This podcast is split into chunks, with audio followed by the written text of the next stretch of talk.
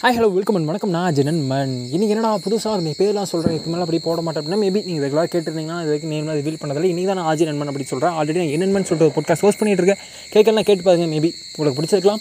இனிமேல் வரக்கூடிய கண்டென்ட்ஸ் என்னென்ன செம்மையாக இருக்க போகுது. இதில் வந்து நான் பெருசாக கண்டென்ட்டை ஃபோக்கஸ் பண்ண போதில் எனக்கு என்ன தோணுதோ அதை பற்றி டெய்லி ஒன் மினிட் போட போகிறேன் உங்களுக்கு டெய்லி எபிசோட் இது குவாலிட்டியான எபிசோட் என்னென்பன் என்னென்மன் இதில் கற்றுக்கிற விஷயம் தான் நான் என்னென்மனில் யூஸ் பண்ண போதேன் அவ்வளோதான் ஏதாவது ட்ரை பண்ணால் தான் கற்றுக்க முடியும். ஏதாவது கற்றுக்கிட்டா தான் ட்ரை பண்ண முடியும். ஸோ இதில் கற்றுக்கிட்டு அதில் ட்ரை பண்ண போதேன் அதுக்காக தான் இந்த நியூ பாட்காஸ்ட் அண்ட் தென் இன்றைக்கி ஏன் ஆஜய் நண்பன் ரிவீல் பண்ணோம்னா நான் தெரியக்கூடாதுன்னு இருக்கிறத விட ஏதோ பாயிண்ட் ஆஃப் வியூவில் நான் ரிவீல் பண்ணாமல் இருந்தால் அது மேபி பண்ணியிருக்கலாமோ அப்படின்னு தோணும் அப்படிங்கிறனால இன்றைக்கி ரிவீல் பண்ணுறேன் இது எத்தனை பேர் கேட்பீங்க அல்லது கேட்க மாட்டீங்க? I don't care about it but கேட்டிங்க அப்படின்னா எனக்கு சந்தோஷம். இதை நீங்கள் இப்போ கேட்டுட்டு இருக்கீங்க அப்படின்னா ஒரு விஷயம் தெரிஞ்சுக்கோங்க. You are very luckiest person ஏன்னா எனக்கு நீங்கள் தெரிஞ்சு தெரிய முடியும் அதோ பையனுக்கு நீங்கள் சப்போர்ட் பண்ணிட்டு இருக்கீங்க. அந்த பையன் நான் தான்.